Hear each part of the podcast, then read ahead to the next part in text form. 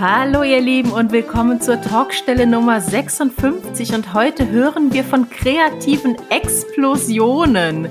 Wir sprechen darüber, was passiert, wenn man mehrere Autoren, Autorinnen in einen Raum sperrt und einfach mal äh, die Kreativität kreativ sein lässt. Annette Strohmeier hat das schon ein paar Mal mitgemacht und berichtet davon, wie daraus Hörspiele, Hörbücher und auch sogar Romane werden können. Und wir haben gelernt, dass der Haufen Süßkram in der Mitte des Tisches essentiell für sowas ist. Also erfahrt heute alles über Writers Rooms und vielleicht seid ihr hinterher genauso inspiriert wie wir. Die zwei von der Talkstelle. Der Buchbubble Podcast mit Tamara Leonhardt und Vera Nentwich.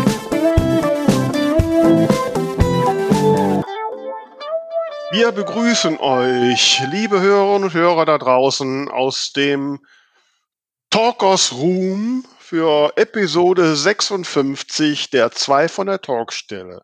Und wenn ihr wissen wollt, was ich hier für Blödsinn erzähle, dann müsst ihr dranbleiben, dann klärt sich das auf mit mir in der Leitung aus dem Lothringen nahe dem Saarland, habe ich gelernt, ist die liebe Tamara. Hi. Hallo Vera.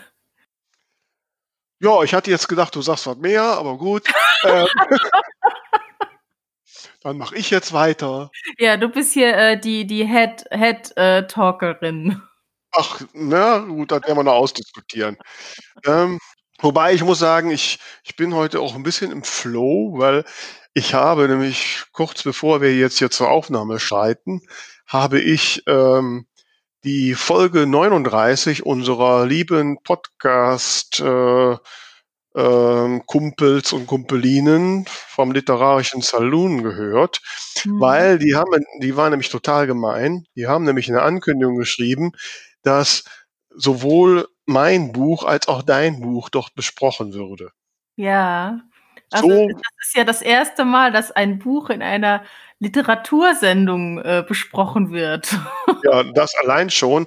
Und die, ich habe den auch direkt gepostet, die wissen, wie man Autoren panisch macht. Ne? Mhm. Also, also, Gott, nee, und dann musste ich, dann rief man morgen Kunden an und ich wollte jetzt unbedingt hören, was die über mein Buch erzählen. Ne? Ich habe es dann vorher gehört, aber wir spoilern nicht. Ne? Also ich konzentriere mich auch, um möglichst sachlich zu bleiben. Hört selbst rein in Folge 39 des Literarischen Salons. Und neben unseren Büchern haben die auch noch ein paar andere interessante Themen, äh, die ja. ich durchaus inspirierend fand. Auf jeden ähm, Fall. Da habe ich mir schon was rausgeschrieben. Ne? Also von daher hört rein und äh, genau, und dann könnt ihr selbst entscheiden, ob ich mich nachher in Schlaf weine oder juble. Ne?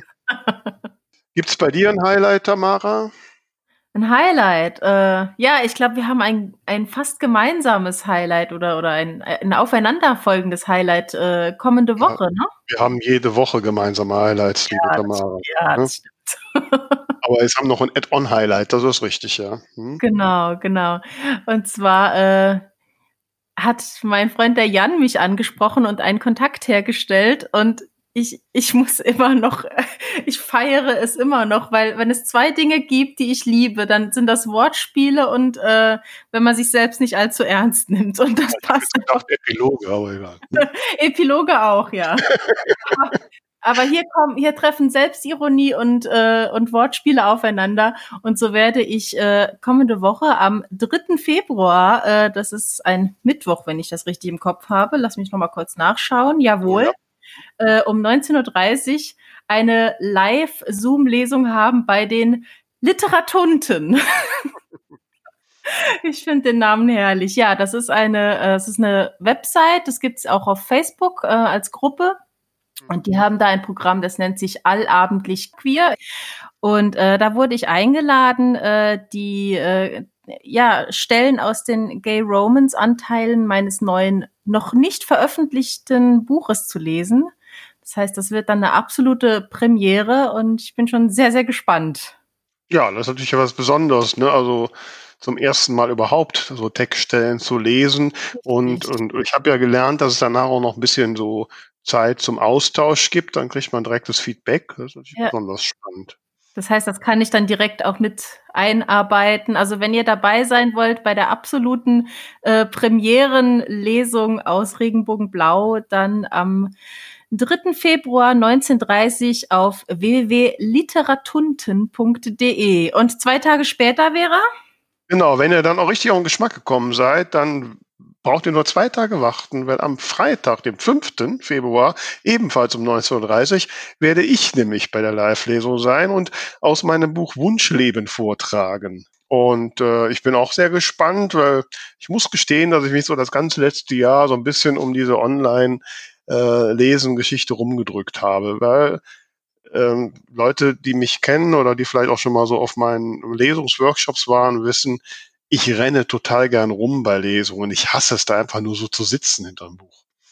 Ähm, aber aber dann, dann renn doch einfach rum. Genau, das wollte ich gerade sagen. Ich habe mir jetzt schon, ich habe mir jetzt schon hier ein Setting überlegt. Ich werde mein halbes Wohnzimmer ausräumen und dann, ähm, also ich mal sehen, wie ich das hinkriege. Auf jeden Fall habe ich fest vor, ich muss das im Stehen machen. Ich will mich bewegen können. Mal sehen, wie wir das hinkriegen mit Webcam und so. Also ihr könnt gespannt sein, entweder auf ein fulminantes Scheitern oder auf ein super Event. Ne? Okay, Vera, du hast gerade die Messlatte höher gelegt, jetzt muss ich mir was überlegen. naja, du hast das Pech, du bist jetzt vor mir dran, ne? Du weißt ja, nicht, wenn ich jetzt ja. scheitere, dann brauchst du das nicht. Ne? Oh je. Ja, also Link packen wir auf jeden Fall in die Show Notes. Auf definitiv. Und ja, würden wir uns freuen, wenn ihr dabei seid. Und heute, das habt ihr ja schon in meiner Ankündigung äh, gehört, haben wir ein Thema, da geht es um etwas, das ich persönlich immer nur so kenne, wenn ich mich so ein bisschen mal damit beschäftige, wie so diese komplexen Fernsehserien entstehen. Und wenn man da so ein bisschen recherchiert, dann kommt man auf einen Begriff, der nennt sich Writers Room. Äh, und ich weiß nicht, was man sich darunter vorstellen muss. Vielleicht ein Käfig, in den alle Autoren eingesperrt werden oder sowas das ist so etwas, was wir jetzt mal näher ergründen wollen. Und es gibt hier in deutschen Landen eine Expertin, was den Writers Room angeht. Sie hat nämlich schon einige mitgemacht. Und sie ist heute bei uns. Annette Strohmeier ist heute da. Hallo Annette. Hallo Vera, hallo Tamara. Schön, dass ich hallo. dabei sein darf. Ja, sehr gerne. Wie ist das denn jetzt, Writers Room? Ich meine jetzt mal losgelöst von, von Corona. Wird man da irgendwo in einen Käfig gesperrt und muss irgendwie äh, produktiv werden oder wie funktioniert das?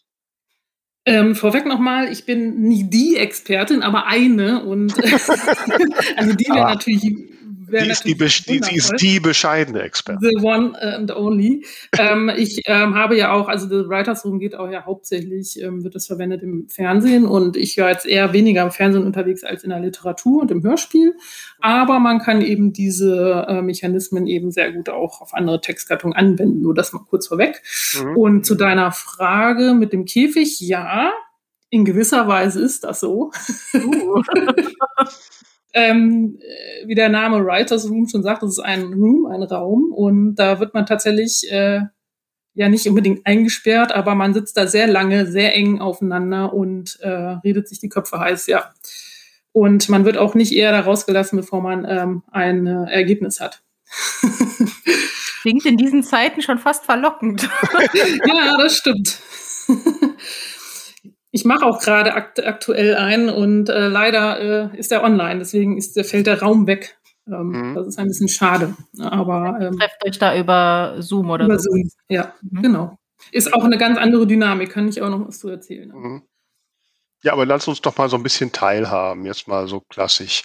Wie, wie geht sowas vonstatten? Äh, vonstatten, ja. Ähm, da kommt jemand, der hat eine Idee für ein Projekt. Das äh, ist meistens der Head-Autor auch in einer Person und äh, der überlegt sich, Mensch, ich habe da ein Projekt, was ich selber gar nicht bewältigen kann. Äh, in meinem Fall, ich hatte jetzt schon an mehreren teilgenommen, aber ich nehme jetzt mal zum Beispiel Monster 1983, das ist ein Hörspiel über drei Staffeln, A10 Folgen als Beispiel. Da hat äh, der Head-Autor Iva Leon Menger die Idee gehabt zu diesem Hörspiel, hat auch ähm, die Idee gepitcht beim Produzenten und hat auch das Go bekommen, aber hat festgestellt, Mensch, zehn Folgen alleine schreiben ist ganz schön tough und äh, man hat einfach auch zu mehreren viel bessere Ideen. Und ähm, die Erfahrung hatte er vorher schon gemacht und daher hat er dann eben gesagt, ich rufe einen Writers Room dazu ins Leben und hat auch schon ungefähr im Kopf gehabt, wen er dafür haben möchte, weil man muss überlegen, sollen die, die, die Autoren gut zusammenpassen vom Stil her oder will ich verschiedene Stile? Das muss man vorab überlegen, was man da möchte. Und bei Monster war es nun so, dass er ähnliche Stile ähm, benötigte. Und dann hat er mich gefragt und den Raimon Weber. Und äh, somit waren wir dann zu dritt. Mhm. Und das war so der Startschuss. Und ähm, dann ähm, hatten wir eine Grundidee. Das ist gar nicht viel. Das ist so ein kleiner Pitch. Ähm, was wäre, das spielt 1983, was wäre, ein, wenn ein Monster einen kleinen Ort in, in, den USA an der Küste unsicher macht und dieses Monster sitzt unter dem Bett? Das war alles, was wir wussten. Mhm. ähm, ja, und dann haben wir uns getroffen, ein Wochenende lang, haben uns in äh, ein Hotel eingemietet und äh, dann ging es mit dieser Grundidee los. Ja, vorab muss man ein paar andere Sachen noch klären, äh, bevor man jetzt ins Kreative geht. Zum Beispiel ähm, eben, wer ist Head-Autor? Der Head-Autor hat die Aufgabe, das Ganze so ein bisschen zu leiten und auch seine Idee natürlich irgendwie, ja, das ist sein Baby und er guckt natürlich, in welche Richtung das geht. Und ähm, ja, welche Tonart oder welche Diskussionskultur man äh, da anschlägt, weil ich war auch schon im anderen Writers Room, wo es etwas rauer zuging und der Head-Autor plötzlich etwas entsetzt guckte und sagte, Mensch, könnt ihr mal weniger Scheiße sagen? Und wir guckten uns alle an, wir Autoren dachten uns so, hä, wieso ist doch alles gut? ähm, da hatten wir das vorher nicht geklärt und danach hatten wir das dann geklärt. Aber ähm, ich denke, also jetzt bei dem Monster 1983 kannte ich die beiden Autoren auch schon. Von daher war das, wusste ich, dass ähm, das gut zusammenpasst mit den beiden und dass es gut harmoniert und dass wir eine gute Diskussionskultur haben werden. Äh, in dem Besagten, wo so oft das Wort Scheiße fiel, da kannte ich eigentlich nur zwei Autoren vorher. Ähm, der war aber auch sehr gut. Also war halt ein bisschen rauer, aber war anders, aber auch äh, gut und erfolgreich. Jetzt muss ich mal so ein bisschen fragen. Ne? Wenn ich so ein, so ein Buch schreibe, dann sitze ich da und dann kommt die Idee. Manchmal kommt die auch eigentlich erst beim Schreiben, die Idee, ne? So. Mhm. Äh, und dann schreibe ich davor. Wenn da jetzt die Vorstellung, dass mir jetzt ein anderer sagt, nee, wir machen das anders oder so. Die finde ich ganz gruselig. Mhm. Okay, dann ähm, das äh, sollte man abkönnen. Das ist in der Tat so. Man sollte abkönnen, dass man eine Idee in den Topf schmeißt und der andere sagt, scheiße. Und oder eben finde ich nicht so gut oder ja, ne, ähm, dass das dann komplett äh, umgeworfen wird. Ähm, damit, das muss man irgendwie verkraften können. Und da gibt es eben auch den Spruch, im Writers Room gibt es kein Ich, das mhm. heißt, man, äh, es ist schon wichtig, dass man nicht darauf pocht, seine eigenen Ideen durchzusetzen, sondern es zählt das große Ganze, das Endergebnis sozusagen. Und ähm, ja, man kann das, also ich wusste auch nicht zu Anfang, ob ich das ab kann, weil ich dachte auch, hm, hm. meine Idee ist ja auch äh, heilig. Ähm, aber erstaunlicherweise fand ich das sehr gut. Ähm, und das Ergebnis äh, zeigt ja auch einfach, dass man äh, mit mehreren ähm, viel bessere Ideen ausgraben kann als alleine, wenn man dann in seinem stillen Kämmerlein sitzt. Hat natürlich gleich so ein, so ein Feedback, was man sonst beim alleine genau. nicht hat. Aber so ist das. Ist, wie ist das denn vom Gefühl her? Also ich könnte mir vorstellen, wenn ich da jetzt in diesen Raum reinkomme, dass ich direkt einen wahnsinnigen inneren Druck habe, so ich muss jetzt Ideen haben, ich muss jetzt auf Knopfdruck äh, kreativ sein. Ähm, ja, das hatte ich auch tatsächlich, als ich das erste Mal dahin gefahren bin. Ähm, dieses, oh Gott, oh Gott, ähm, was, wenn du nur Blödsinn redest. Aber auch dafür gibt es äh, den äh, Stupid Stick. Das ist, ähm, man darf alles sagen in diesem Raum. Deswegen ist dieser auch, dieser Raum ist geschützt. Man darf die blödesten Ideen äußern und es ist äh, ein, ein, kann man sagen, man lacht den anderen nicht aus. Ähm, und ähm, ich sage ja. mal, dadurch, selbst wenn man selber noch nicht so hochgelaufen ist und noch nicht die Ideen liefern kann, dann sind ja da zwei andere, die schon mal anfangen. Mhm. Und ähm, dann fällt es einem doch ziemlich schnell, ziemlich leicht, damit reinzusteigen wenn dann erstmal so die, die erste Diskussion in Gang ist, wie, ich meine, man fängt ja auch ähm, erstmal klein an. Man hat ja, wir hatten diese Idee, diesen Pitch und äh, dann mussten wir zuerst ähm, das Setting, ähm, das, das Dorf, ähm, die Figuren äh, und alles. Ja, und dann kam erst der Plot. Mhm. Ähm, und, und ich sag mal, bei diesen Charakterentwürfen, da, das macht so einen Spaß, da kommt man automatisch rein. Und gibt es da nie so eine Situation, sagt jetzt mal, jetzt mal ganz platt gesagt, so der eine sagt, Mensch, das Monster muss irgendwie blau sein und dann sagt, nee, das muss braun sein. ja, ähm. ja, solche, solche Diskussionen hatten wir natürlich auch, aber ähm, da, da wird man sich dann schon einig, ähm, was dann die beste Idee ist, weil ja eben mehrere Leute da drauf gucken und ähm, dann, das ist auch der Vorteil von dem Writer Zone, dass man schneller Entscheidungen treffen kann. Okay. Ich gebe meine Idee aber nicht so schnell her. ja, das ist, das ist dann so ein, so ein Effekt. Äh, das habe ich jedes Mal jetzt gehabt, ähm, dass man wirklich, äh, wenn man dann erstmal so in Gang gekommen ist, dass das nicht mehr aufhört, diese Ideenmaschine. Und wir selbst abends beim, beim Essen im Restaurant noch da, da gesessen haben und über das Monster geredet haben und so ein kleiner Junge am Nachbarstisch und ganz schräg angeguckt hat. Also das ist dann, äh, da kommt man auch abends auch ganz schwer runter, weil das Gehirn einfach so ein Synapsenfeuerwerk ist. Also das ist schon äh, echt äh, ein sehr cooler Effekt. Also das macht dann auch Sinn, dass man das über ein paar Tage macht, weil man eh so drin steckt. Ja, genau. Wir hatten dann eben drei Tage oder zweieinhalb und das äh, eigentlich mussten wir dann sogar noch die Notbremse ziehen. Das hätte auch noch weitergehen können. Aber wenn du sagst weitergehen, äh, da muss es doch irgendwie auch eine, so eine Art Kontrolle geben, dass es nicht aus dem Ruder läuft oder dass es, ich stelle mir, wenn ich jetzt so an Fernsehserien denke, die jetzt, ich bin ja so ein Star Trek-Fan, die ja dann immer so ein bisschen in die Welt passen müssen. Hat dann da einer so eine Controllerbrille drauf oder wie geht das? Ja, das ist schon in der Regel der Head-Autor, der ja eben seine Idee halt im Hinterkopf hat und dann auch äh, wissen, also dann weiß, wie vom Stil her und wie er das haben möchte. Und äh, in unserem Fall ist er ja auch noch Pro, ähm, Regisseur gewesen, äh, der dann später im Tonstudio eben auch sitzt und die ganzen Aufnahmen leitet. Er hat dann im Kopf, wie diese Figuren das sprechen sollen und auch wer welche Figur, ähm, wer da besetzt wird. Also das ist ja die Idee vom Head-Autor und der hat dann eigentlich so auch ein bisschen das letzte Wort. Ja, also du hast das bisher immer für Hörbücher gemacht oder Hörspiele? Ja, für Hörspiele und Hörbuch, genau, für beides. Also so für und, äh, Romane oder Fortsetzungsromane, ähm, hast du das nicht gemacht oder macht man das gar nicht?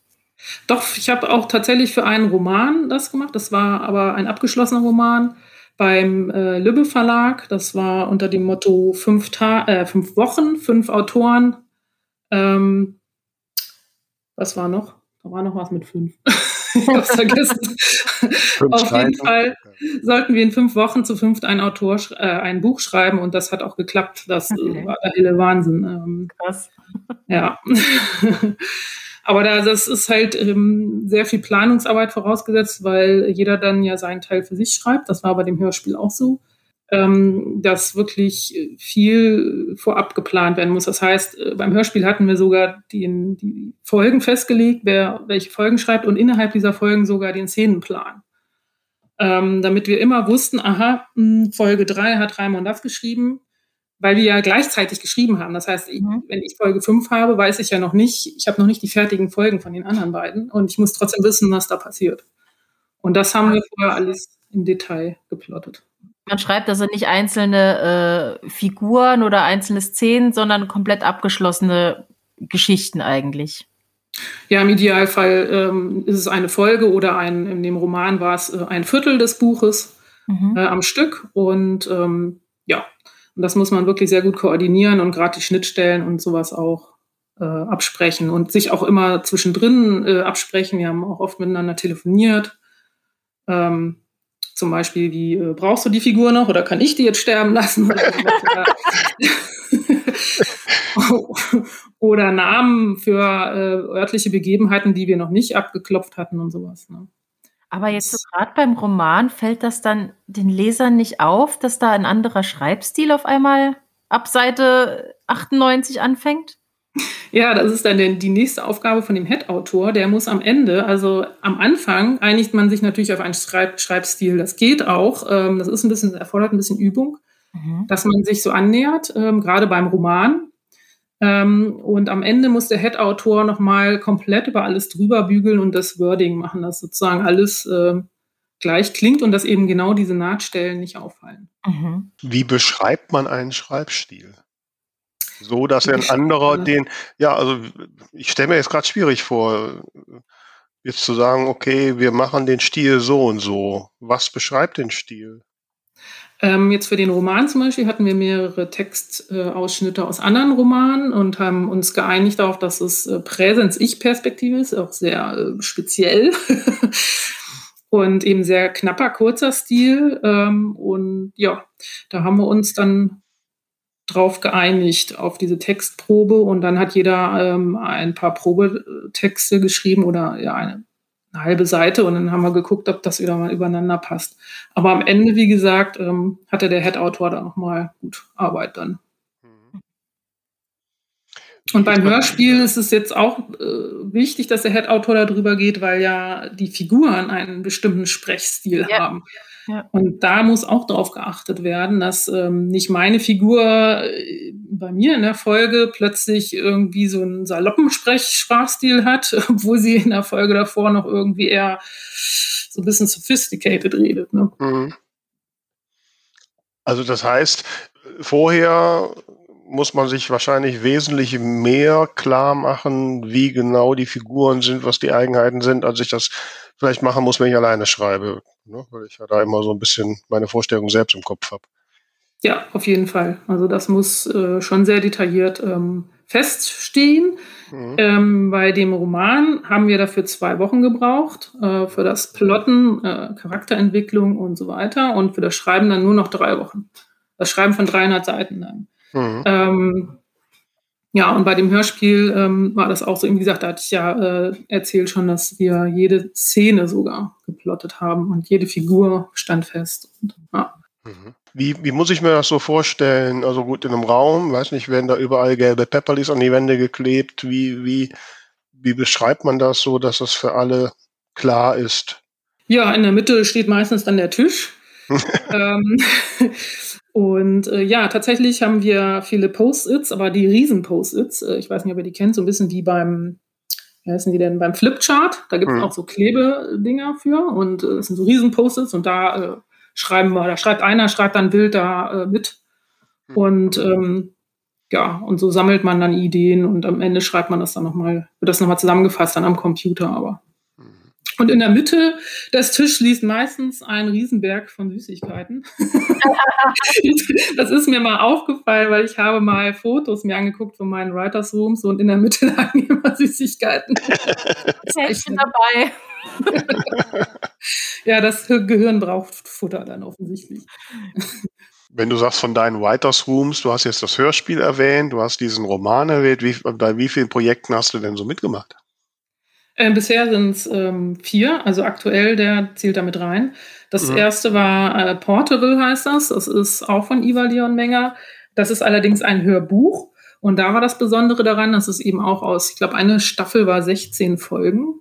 Mhm. Ähm, und ähm, wir waren zu sechst. Und es war dabei gewollt, dass jede Folge einen anderen Stil und einen anderen Tonfall hat. Weil eben jedes Hörbuch von einem anderen Sprecher gesprochen wurde. Mhm. dass das dann insgesamt wieder wie so ein Hörspiel auf einen wirkte. Ähm, und da war das äh, gewollt, dass jeder seinen eigenen Stil durchsetzt. Ne? Zwar die Story, das haben wir besprochen, ähm, allerdings war man auch in, innerhalb der eigenen Folge relativ frei. Die, das, äh, da wurde nicht viel diskutiert. Hm, das ist dann im, im Ende so eine Art Puzzle, was äh, sich dann zusammensetzt und dann hat man äh, die ganze Geschichte. Und dann äh, kam eben Monster 1983, das war ein richtiges Hörspiel mit drei Staffeln. Das war dann schon eher so ein bisschen so wie beim TV, dass man da, ähm, ja, wie man, äh, wie die Entwicklung da vonstatten gegangen ist. Und äh, dann äh, danach kam dann das mit dem Roman ähm, bei Lübbe. Und aktuell bin ich wieder bei so einem, äh, mit, äh, wie so ähnlich wie Porterville, mit äh, verschiedenen Stimmen mhm. und verschiedenen Stilen. Mit zehn Autoren, das ist schon sehr gewagt. Ich muss sagen, wenn ich das so höre, dann romantisiere ich das ja in meinem Kopf total, dass man so mit vielen Kreativen zusammensitzt und da äh, die Ideen ganz bunt durch den Raum fliegen. Ich habe das Gefühl, wenn ich dir so zuhöre, das macht, glaube ich, auch ein bisschen süchtig, oder? Absolut. also ich bin absolut süchtig danach und ähm, bevor ich das kennengelernt habe, hätte ich mir das nie vorstellen können. Ähm, ich bin da auch eigentlich eben so per Zufall reingerutscht, weil der Iva mich halt gefragt hatte. Und ähm, ja, mir würde definitiv was fehlen, wenn es das nicht gäbe. Und das ist eine super Abwechslung zum Alleine schreiben. Ähm, und ich könnte nicht ohne, also ich könnte eigentlich, glaube ich, nur, nur sowas machen. Das fände ich super, aber. vielleicht, vielleicht, ist das jetzt die Bewerbung ne, für die nächsten horizontal erzählte äh, nächste Erfolgsserie aus deutschen Landen oder so. Ne? Das wäre natürlich ein Traum, ne, wenn man dann damit mal irgendwann zum Fernsehen rüberrutschen könnte. Mhm. Ähm, aber also das ist schon eine Bereicherung auf jeden Fall. Und ich habe da nur gute Erfahrungen mitgemacht, ähm, weil ich festgestellt habe, dass ich da dann doch eben Teamplayer bin und auch die Geschichte im Auge habe und eben nicht so sehr auf meine Ideen poche. Mhm. Das kann ich ja dann bei meinen Romanen machen, weißt du, das ist ja auch, äh, auch mal schön, wenn da einem keiner reinquatscht, aber wenn man weiß, man geht zu einem Writers Room, dann ist das irgendwie so eine Gemeinschaftsarbeit und das finde ich super. Ich quatsch jetzt mal rein, weil jetzt die Zeit ist für unsere Werbepause. Ding, ding, ding, ja, hier sind wir wieder mit unserem Buchtipp von Folge 56. Und diesmal haben wir ein Buch, das ja, ja zumindest ein wenig zum Thema passt, weil wenn ich richtig informiert bin, hat die Autorin zusammen mit Tamara schon mal ein Buch geschrieben. Also das heißt, die haben waren schon mal so ein kleiner Weitersruhm. Sehe ich das richtig, Tamara? Nein, wir haben nicht zusammen ein Buch geschrieben. Wir haben nur ein Buch zusammen veröffentlicht. Heißt, äh, jede von uns hat ihren eigenen Kurzroman geschrieben. Die haben wir aber zusammengepackt in ein Buch und dann natürlich das Ganze drumherum, äh, Klappentext, Cover und so weiter, gemeinsam dran gearbeitet und natürlich auch gegenseitig äh, an den Geschichten so ein bisschen äh, Test gelesen und so weiter. Aber jeder hatte ihre eigene Geschichte. Aber ja, so eine Zusammenarbeit mit der Autorin gab es. Ähm, die da heißt, um das mal zu benennen, Isabella Lovegood. Sie schreibt, ähm, sie nennt es immer selbst Wohlfühlromane mit erotischem Prickeln, glaube ich, sagt sie immer. Also passt auch ganz gut dazu. Und das Buch, was wir gemeinsam geschrieben hatten, hieß keine Cupcakes oder veröffentlicht hatten, hieß keine Cupcakes für Bad Boys. Und ihre Geschichte darin ist sozusagen die Vorgeschichte zu dem Buch, was wir jetzt heute vorstellen. Allerdings muss man die nicht gelesen haben, weil beide Geschichten sind in sich abgeschlossen. So, das zum äh, Prolog sozusagen. Ich bin jetzt schon sehr gespannt jetzt, was es wird. Genau. Der Roman heißt Traumprinz nicht gesucht und doch gefunden. Und das Coole ist, dieses Buch hat heute sozusagen Geburtstag. Also es wird jetzt, also heute im Sinne von heute, wenn der Podcast rauskommt, erscheint auch dieses Buch. Also erstmal herzlichen Glückwunsch zum äh, Buchbaby. Ja Mensch, da kann man ja direkt mal ein Säckchen für einen aufmachen, ne? Hm? Ja, und ähm, ich lese dir mal äh, wie üblich einfach den Klappentext vor. Mhm. Mario steckt all seine Energie in das Medizinstudium. Für eine Freundin hat er keine Zeit und seine quirlige Nachbarin Sonja spielt für ihn ohnehin in einer ganz anderen Liga. Seit sie mit ihrer Freundin Caroline zusammenwohnt, genießt Sonja ein ganz neues Lebensgefühl außerhalb des goldenen Käfigs ihres Elternhauses. Mit ihren 25 Jahren hat sie es überhaupt nicht eilig, nach dem Mann fürs Leben zu suchen. Ihr Herz hat allerdings ganz andere Pläne und wendet sich still und heimlich dem zurückhaltenden Nachbarn zu. Dass Mario sie mit fadenscheinigen Argumenten abblitzen lässt, trifft sie hart. Doch was steckt tatsächlich dahinter? Hm. Okay. Ich spüre das Knistern schon, ja. Jawohl. Also ähm, Mario und Sonja sind sozusagen die Mitbewohner in äh, der Hauptfiguren aus der anderen Geschichte. Und ähm, ich weiß, die Isabella hatte Ende letzten Jahres, glaube ich, schon mal angefangen mit dieser Geschichte und da durfte ich auch die ersten ein, zwei Kapitel Probe lesen. Da waren auch einige äh, anregende Szenen dabei. Was davon jetzt drin geblieben ist, weiß ich nicht, aber auf jeden Fall hat sie einen sehr ja, einen sehr liebevollen Schreibstil und mhm. genau. Sehr schön. Also Traumprinz nicht gesucht und doch gefunden wird heute veröffentlicht von Isabella Lovegood. Ja, sehr schön, äh, sehr schöner Buchtipp, ein bisschen was prickelndes so mittendrin.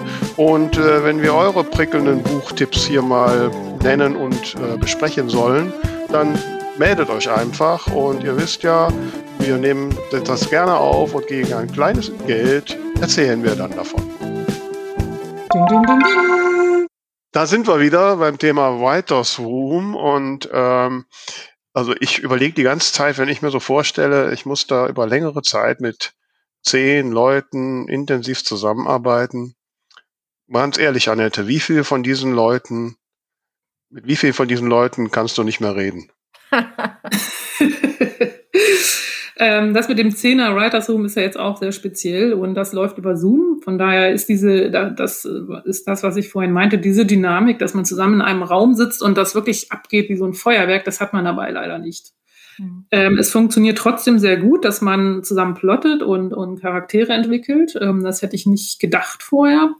Ähm, das ist äh, aber auch sehr diszipliniert und das ist eben das, was schade ist, weil so ein Writers Room ist manchmal sehr undiszipliniert und dann schreit man durcheinander und und jemand hat auch noch eine bessere Idee und ähm, da, da, das ist einfach wirklich so eine Energie, die da überspringt und das ist bei Zoom halt leider nicht der Fall. Mhm. Das ist ein bisschen schade. Ähm, das ist dann sehr technisch und sehr nüchtern. Es funktioniert, aber irgendwo ein bisschen der Spaß ähm, bleibt auf der Strecke. Also es macht natürlich auch Spaß, aber es ist so wirklich dieses dieses Energiegeladene, das hat man einfach nicht und das ist irgendwie ja das Tolle daran. Und eigentlich bisher kann ich bisher mit allen noch reden, doch. wir müssen die mal fragen, aber egal. Ja, genau. aber wir hatten vorhin ja schon mal angesprochen, wie gesagt, ich kenne ja Writers Room immer nur, wenn ich jetzt so äh, mal so lese Berichte über, wie so Fernsehserien, so komplexe Fernsehserien entstehen. Ähm, und du hast das ja gerade schon angedeutet, so sowas mal so in der Fernsehproduktion oder Filmproduktion zu machen, das, das wäre schon was Besonderes. Was müsstest du tun, um da mal hinzukommen? Eigentlich ist der Zug schon abgefahren, weil ja. also man muss dazu sagen, dass, dass der, das System Writers Room hauptsächlich in den USA verwendet wird und da bin ich nun mal nicht und ich habe auch diese Ausbildung nicht genossen. Ähm, und in Deutschland hat sich dieses System noch nicht etabliert. Und in Deutschland ist es auch immer ein bisschen schwierig, weil das so eine Vetternwirtschaft ist, muss ich jetzt mal ganz ehrlich sagen, dass man da nicht reinkommt ohne Beziehung. Ähm, und eben, wie gesagt, das System hat sich in Deutschland auch nicht durchgesetzt. Ähm, wo es sich noch durchgesetzt hat, ist in Skandinavien, aber da spreche ich leider die Sprache nicht gut genug. Mhm. und auch da ähm, fehlen mir die Kontakte zum Film einfach. Ne? Jetzt muss ich noch mal fragen, äh, du hast gerade gesagt, du hast die Ausbildung nicht. Es gibt eine Writers Room Ausbildung. Ja, in den USA ist das tatsächlich Drehbuchautor, Script, Scriptwriter. Ja, okay, okay. Genau, und äh, das äh, ist sehr hierarchisch, äh, läuft das auch ab im Writers Room. Man fängt an als Assistent von dem Autor und arbeitet sich dann langsam hoch. Und ganz oben steht dann der Showrunner. Ähm, das sind wirklich mehrere Stufen, die man durch, dadurch läuft. Das ist sehr diszipliniert, sehr durchstrukturiert und auf Effektivität einfach äh, ja, zugeschnitten. Mhm. Und ähm, das sind wirklich, die werden dafür bezahlt, alle. Also in, in den USA äh, wirst du dafür bezahlt, dass du in den Writers Room gehst. In Deutschland wirst du für ein Drehbuch bezahlt. Ja. Das ist der große Unterschied. Ja, dass du äh, äh in den USA dafür bezahlt wirst, Ideen zu haben und in Deutschland wirst du für das fertige Werk bezahlt. Ja, manchmal sogar erst hinterher. Ähm. Mhm. In den USA kriegst du einfach da monatlich dein Geld. Du bist äh, wirklich festangestellter Autor Cool. Und ähm, da haben auch die Kreativen das Sagen, was in Deutschland eben nicht der Fall ist. Und deswegen haben wir auch eine Fernsehlandschaft, wie wir sie kennen. Das ähm, ist auch ein, eine Folge dessen. Also du meinst, dass so ja durchaus ja auch äh, international erfolgreiche Serien wie Dark zum Beispiel, die ja auch sehr komplex ist, dass mhm. die nicht in einem Writers Room entstanden ist? Doch, die ist in einem Zweier Writers Room entstanden, ja. Ein Zweier, also zwei Leute, ja. die das gemacht mhm. haben. Wow. Genau. Äh, es gibt, wie gesagt, es gibt ein paar Serien in Deutschland, äh, Babylon Berlin zum Beispiel auch. Mhm. Ähm, die sind im Writers Room entstanden. Ich meine auch vor Blocks und sowas.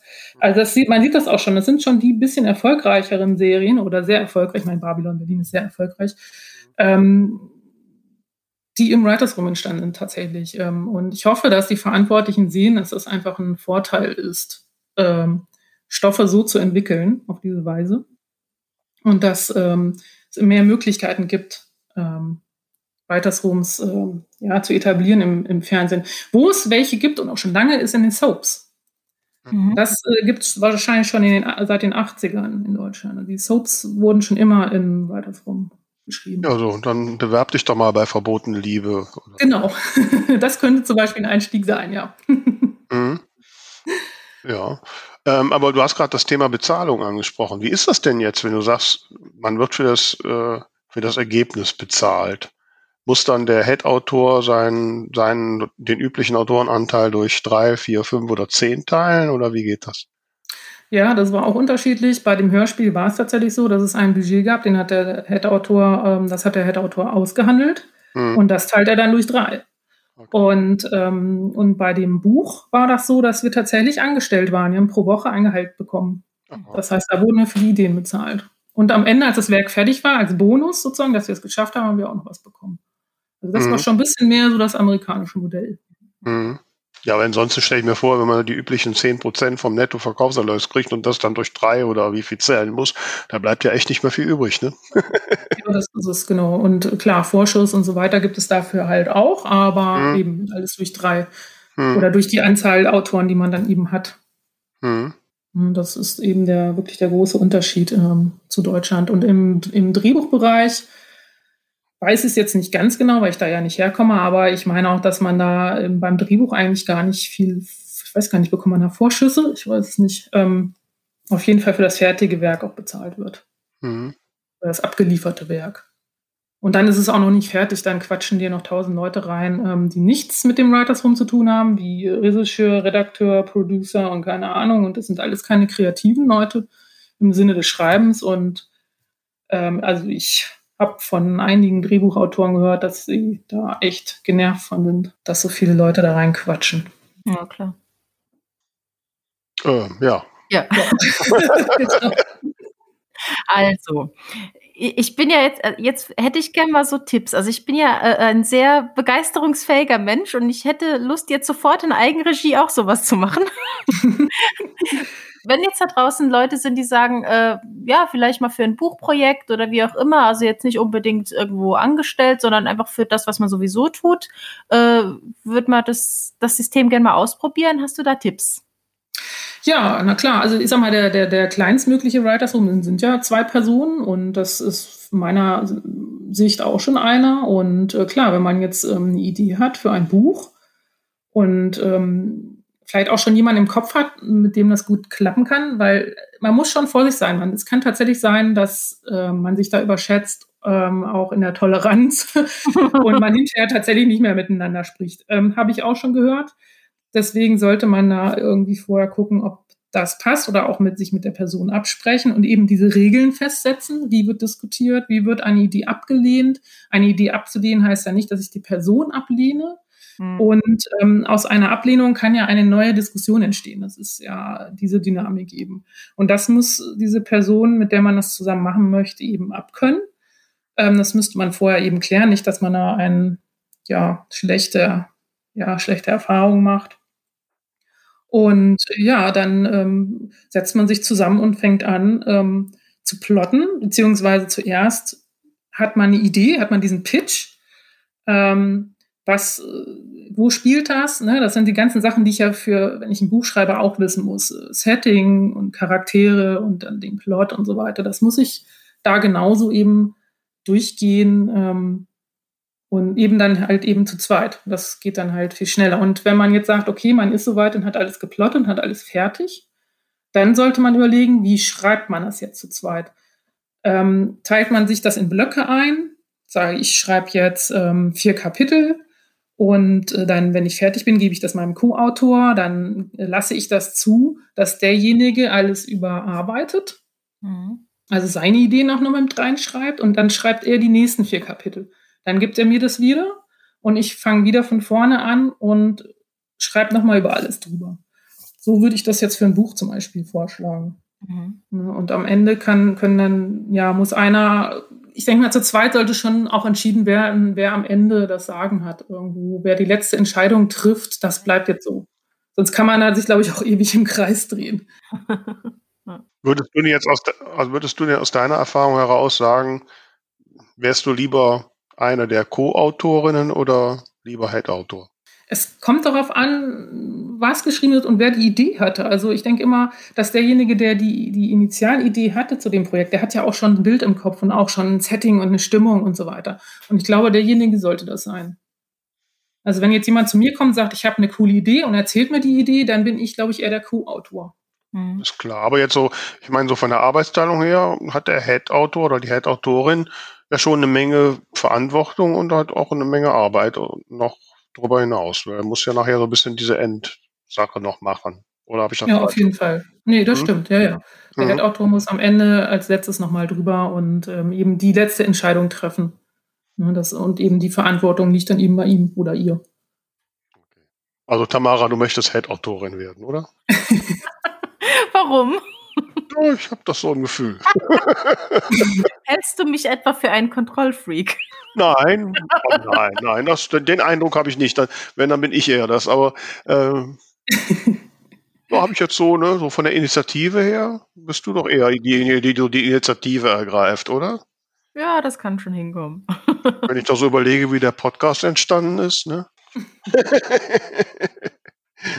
ja. Ich denke, man sollte es einfach mal ausprobieren und wenn man feststellt, das ist nicht äh, so seins, dann, dann, dann hat man es eben wenigstens ausprobiert. Also das, ich hätte es von Anfang an auch nicht sagen können, ob das jetzt mein Ding ist, ob ich das ab kann, dass jemand meine Idee äh, wegpfeffert. Ne? Ähm, mhm. Ja, also ich denke, ausprobieren schadet nicht. Wenn man dann aber wirklich an den Punkt kommt und denkt sich so, äh, nee, das funktioniert nicht mit der Person oder mit der Geschichte oder überhaupt ist das nicht mein Ding, dann sollte man das auch sein lassen. Mhm. Sonst hat man eher am Ende eine Freundschaft kaputt gemacht, vielleicht. Also machen wir mal ein weiteres Rum, Tamara. Wir einigen uns drauf, es gibt weder einen Prolog noch einen Epilog. Sehr gut. Oder keinen Prolog, aber einen Epilog. Jetzt kommt, geht schon los, geht schon los. genau. ja, also man kann da vieles diskutieren, auch den, den Epilog. ja. Ja, also ist, äh, es ist ein faszinierendes Thema und ich kann mir auch gut vorstellen, ich meine, das kennt man ja von anderen Sachen, äh, wenn da so eine, so eine Gruppe irgendwie zu einem Thema zusammen ist, dann ergibt sich da eine, eine totale Dynamik. Äh, mhm. Und das erkennt kennt man ja von vielen Sachen. Ähm, also, dass, dass, dass da natürlich da was rauskommt, was so von alleine nicht entsteht, ist schon sehr gut nachvollziehbar.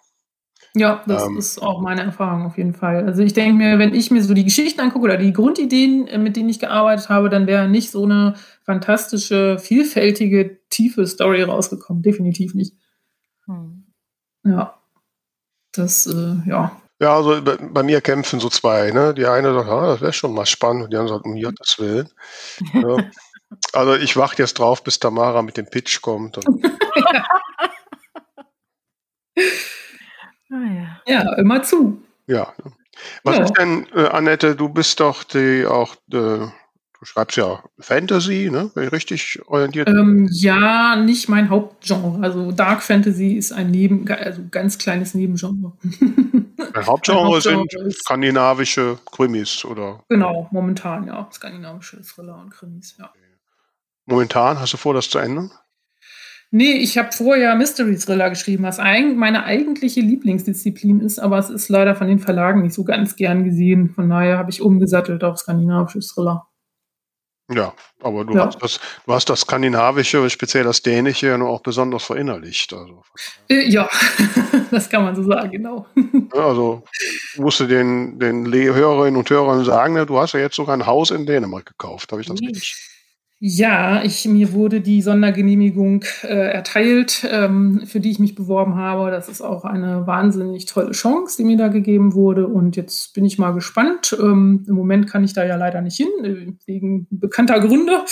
Ähm, und ähm, es ist ja eben auch noch ganz neu und ich bin gespannt jetzt vielleicht, ich hoffe, dass man den Sommer da irgendwie verbringen kann und da auch arbeiten kann und dass ich meinen Kontakt zu äh, meinen Freunden in Kopenhagen halt äh, halten kann. Ich kenne auch einige Autoren, mit denen ich Kontakt habe mich auch oft getroffen habe und austausche. Und äh, das wäre einfach super und eben direkt die Recherche vor Ort hat. Mhm. Ähm, ja. Muss ich eine ungebildete Frage stellen? Die Sondergenehmigung? Ja, das ist so, dass man als ähm, Ausländer, also nicht dänischer Staatsbürger, nicht einfach so eine Immobilie erwerben darf in Dänemark. Äh, trotz EU, äh, da hat sich Dänemark eine Ausnahme rausgenommen. Kann man vielleicht auch verstehen bei einem so kleinen Land. Ich denke mal, wenn sie den Immobilienmarkt ähm, frei hätten, dann wäre wahrscheinlich die Hälfte in deutscher Hand und die andere in schwedischer. ähm, also sie haben eben ihren Markt so ein bisschen geschützt davor ähm, und es gibt äh, spezielle Bestimmungen, äh, unter denen man oder mit denen man eben ein Haus erwerben darf. Das eine ist, man muss fünf Jahre dort gelebt haben. Oder äh, man hat eine andere, eine spezielle Verknüpfung zu Dänemark äh, und kann ihnen das klar machen. Das ist, tut ein Anwalt für einen, man trägt alles zusammen und der äh, wiederum stellt den Antrag. Und meiner ist eben bewilligt worden, was eben, worüber ich mich sehr freue.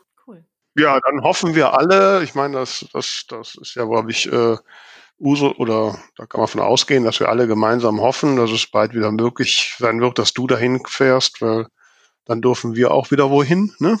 Ja, ähm, das fände ich für uns alle schön. Vollkommen uneigennützig, wie du merkst.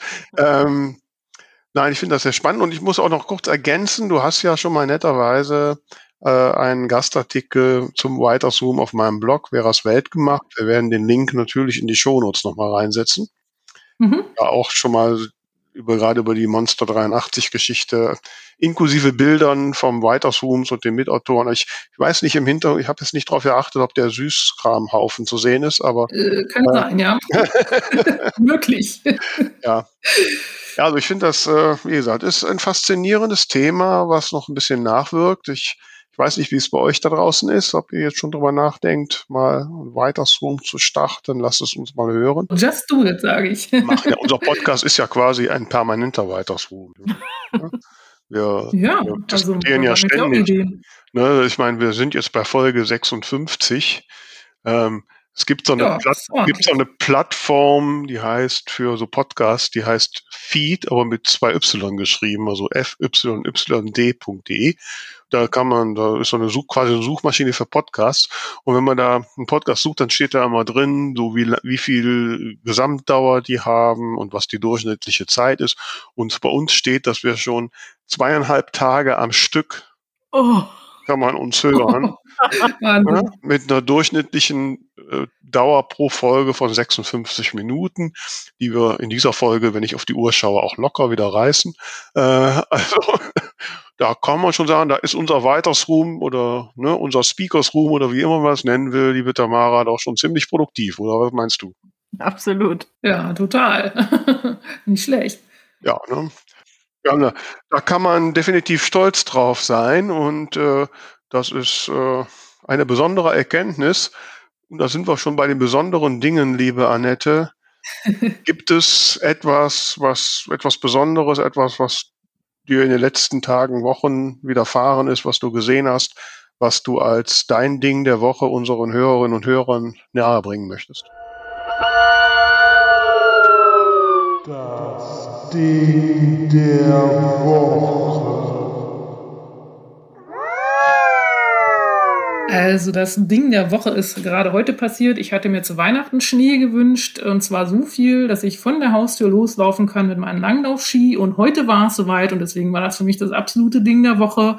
Jetzt ist es leider schon wieder ein bisschen weggetaut, aber irgendwie habe ich mich da total gefreut drüber und das hat man ja wirklich nicht so oft hier. Ähm, wo, wo, das, ja. wo sitzt du jetzt? Wo sprechen wir gerade mit dir? Ich bin gerade in der Nähe von Göttingen. In Göttingen. Ja, ist genau. schon ein bisschen hügeliger da, oder? Ja, es hat seine Höhen auf jeden Fall, ja. Mhm. Also ich meine, ich hier so am Niederrhein, ne? Also, ja. also, wir haben tatsächlich noch so ein bisschen, so ein paar Schneereste hier und da liegen noch rum, ja. Hm? Aber zum Langlaufen ja. reicht das nicht aus, ne? Wie sieht es bei dir aus, Tamara? Aber ist auch relativ flach bei dir, ne? Ähm, ich bin ein bisschen höher, also bei mir ist immer Schnee und wenn ich dann äh, eine Viertelstunde wegfahre, dann ist wieder alles grün. Mhm. Okay. Aber immerhin. Ja. Ja, aber das kann ich mir vorstellen. Das ist was Besonderes, da vor der Haustür Langlauf. Ne? Also das wäre hier am Niederrhein noch besonderer als in Göttingen, aber.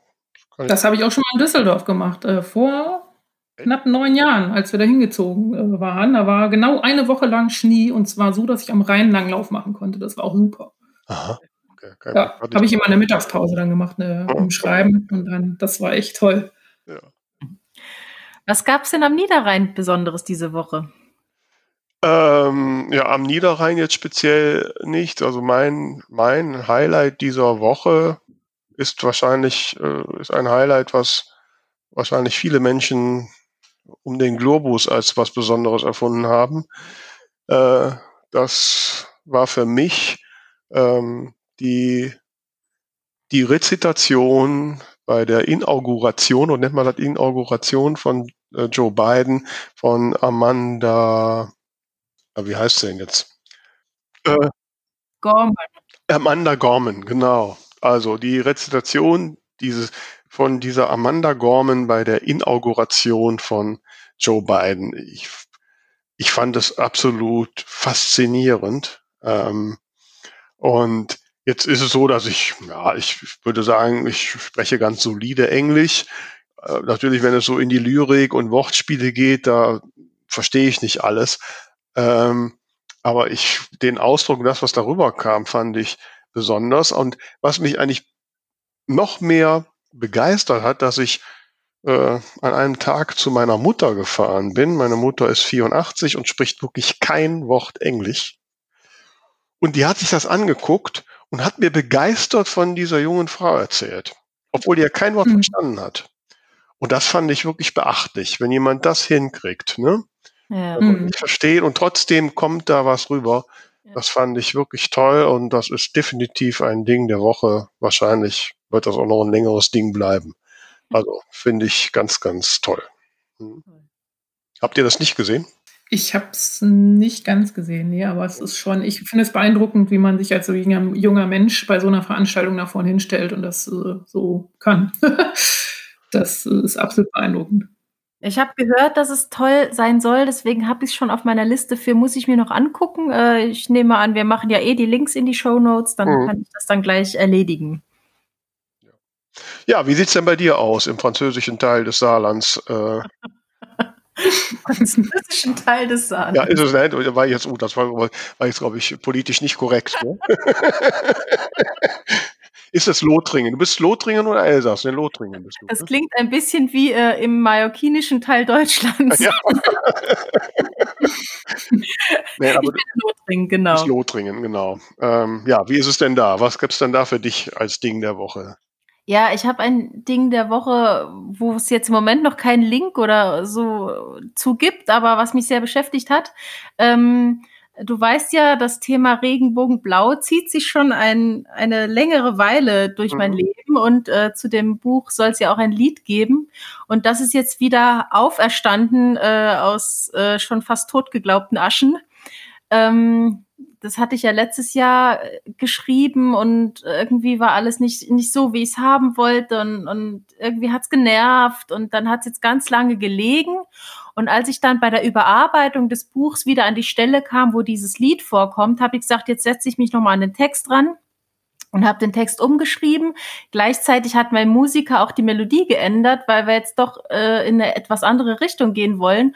Und jetzt fügt sich das gerade so wunderbar zusammen und wir sind beide begeistert und, und haben Ohrwürmer und, und freuen uns, äh, dass es sich jetzt so richtig anfühlt. Also ähm, gibt jetzt halt äh, Aufnahmen der Instrumente und eine Aufnahme der Liedstimme und äh, da müssen wir jetzt noch so ein bisschen Adlibs dazu machen, sind die ganze Zeit am Hin und Her schicken und schreiben. Ich habe gesagt, mach mir noch ein Saxophon rein und also das macht gerade wahnsinnig Spaß, dieses Lied mhm. jetzt endlich so zu schleifen, wie sich's richtig anfühlt. Deswegen ist das mein Ding der Woche, was irgendwann dann hoffentlich auch äh, der Öffentlichkeit zugänglich gemacht werden kann.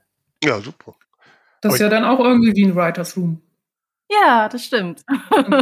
so cool zusammenarbeiten. Ich mal fragen muss, du hast doch letztes Jahr so ein Musikvideo schon ver, äh, produziert und Ja, aber das war Sterne gucken. Ach ja, genau, das war Stern, das war ja nicht und Regenbogen, also das, das war einfach so, da hatte ich einfach in dieser Sommerstimmung eine Idee für ein Lied und dann haben wir das halt schnell gemacht. Und Regenbogenblau ist tatsächlich das Lied zum Roman. Ah ja. Mhm. Genau. Ja, sehr schön. Ähm, apropos Lied, liebe Annette. Wir mhm. haben ja auch eine Playlist, ne, die Dinger von der Talkstelle. Ah. Ähm, hast du einen, Lieblingssong, einen speziellen Song, der da unbedingt rein sollte? Also ich höre im Moment äh, Shout von Tears for Fears hoch und runter, weil das Gitarrensolo da drin ist einfach der Hit. Ja, ja das finde ich ein cooles Lied. Ja, Bin schon was älter, aber ja. Ja, ja nehmen wir gerne auf. Schnell, ne? Da muss ich noch schnell eine Frage hinterher schieben. Ähm, Habt ihr in diesen Writers Room auch so, ähm, dass ihr dann mal zu einer bestimmten Stimmung Musik hört oder irgendwas tut, um euch irgendwie in eine Stimmung zu versetzen? Ähm, Musik nicht, aber äh, da du das fragst, ja, es gibt so ein, eine Art Moodboard. Hm? Ähm, da werden Bilder aufgehängt ähm, von dem Ort, von dem Monster oder wie auch immer. Also, da, dass man so äh, bildhaft in Stimmung ja. kommt. Ja, ja, in der Tat. Ja, cool.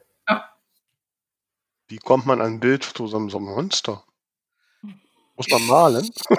ja, oder man sucht sich etwas, was so ähnlich aussieht. Also bei uns war es zum Beispiel der Nachtmar und da gibt es ja dieses klassische Bild von dem Füßli, ähm, dieses Wesen, was bei dieser, bei dieser schlafenden Frau auf der Brust sitzt und sowas. Also solche verwandten Dinge dann halt. Ne? Oder es spielt ja auch in den 80ern, das heißt, wir haben viel äh, aus den 80ern da dann auch äh, dran pinnen gehabt. Ne?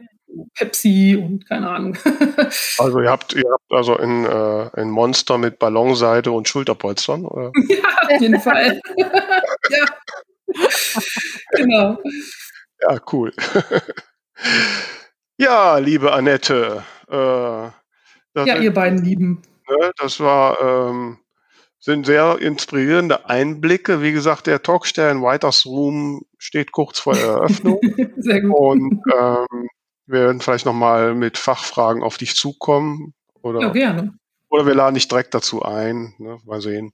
Ähm, was meinst du, Tamara? Könnten wir ja ne, so ein bisschen äh, dänische Krimi-Expertise genau. könnte bei uns auch nochmal gut tun. Ne? Ja, ich liebe den Norden ja sowieso. Entweder Hügge oder Nordic Noir, genau. ja, dann bleibt nur noch äh, uns bei euch da draußen fürs äh, Zuhören zu bedanken. Ich hoffe, ihr habt was mitgenommen und gründet jetzt überall Writers Rooms. Wie gesagt, berichtet davon ähm, und äh, verbreitet natürlich die äh, Geschichte über den Talkstellen Podcast zum Writers Room hinaus in die Welt, damit diese davon erfährt.